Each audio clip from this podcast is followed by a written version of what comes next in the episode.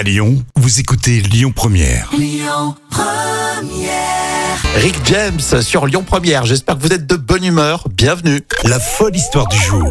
Et place à la folle histoire. Véridique racontée comme tous les jours par euh, Jam. Aujourd'hui, on est à la recherche d'une panthère. On est tout près de la ville de Soigny en Belgique. Les pompiers viennent tout juste de recevoir une alerte. Il est 7h30 du matin. Un militaire est catégorique. En plus, il se dit militaire du SHAPE, qui est le quartier général du commandement allié opération de l'OTAN. Et donc, il a dit, je viens de voir une panthère dans un bois. Pour tenter de localiser, de capturer l'animal, des moyens importants sont déployés.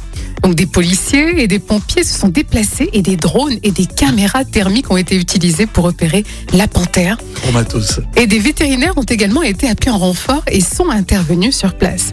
Et après deux heures de recherche, ils ont finalement retrouvé le félin. Ah, Mais contrairement à ce qui avait été annoncé, il ne s'agit pas d'une panthère, mais d'un gros chat. Alors c'est de la race des Maine Coon.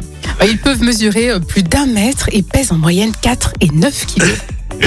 En plus, je les, je les ai déjà vus sur les réseaux sociaux, ces, ces photos de chats. C'est vrai qu'ils sont assez impressionnants. sont impressionnants, Un chat de ouais. 9, 9 kilos euh, hein, et qui mesure un mètre. Et qui, et voilà, qui peut plus d'un Bah ouais. mètre parfois, Ouais, donc ouais, c'est impressionnant. Mais si on calculait le, le prix que ça a coûté cette opération là pendant deux heures, t'imagines pour aller chercher un petit un petit chat, enfin un petit chat, un gros chat, Un gros mais c'est mais- qu'un chat quoi. hein. Ouais, c'est pas une grosse panthère, mais, mais ça a dû être quand même assez impressionnant. Et c'est ça.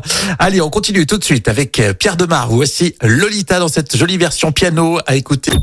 Écoutez votre radio Lyon Première en direct sur l'application Lyon Première, lyonpremière.fr et bien sûr à Lyon sur 90.2 FM et en DAB+.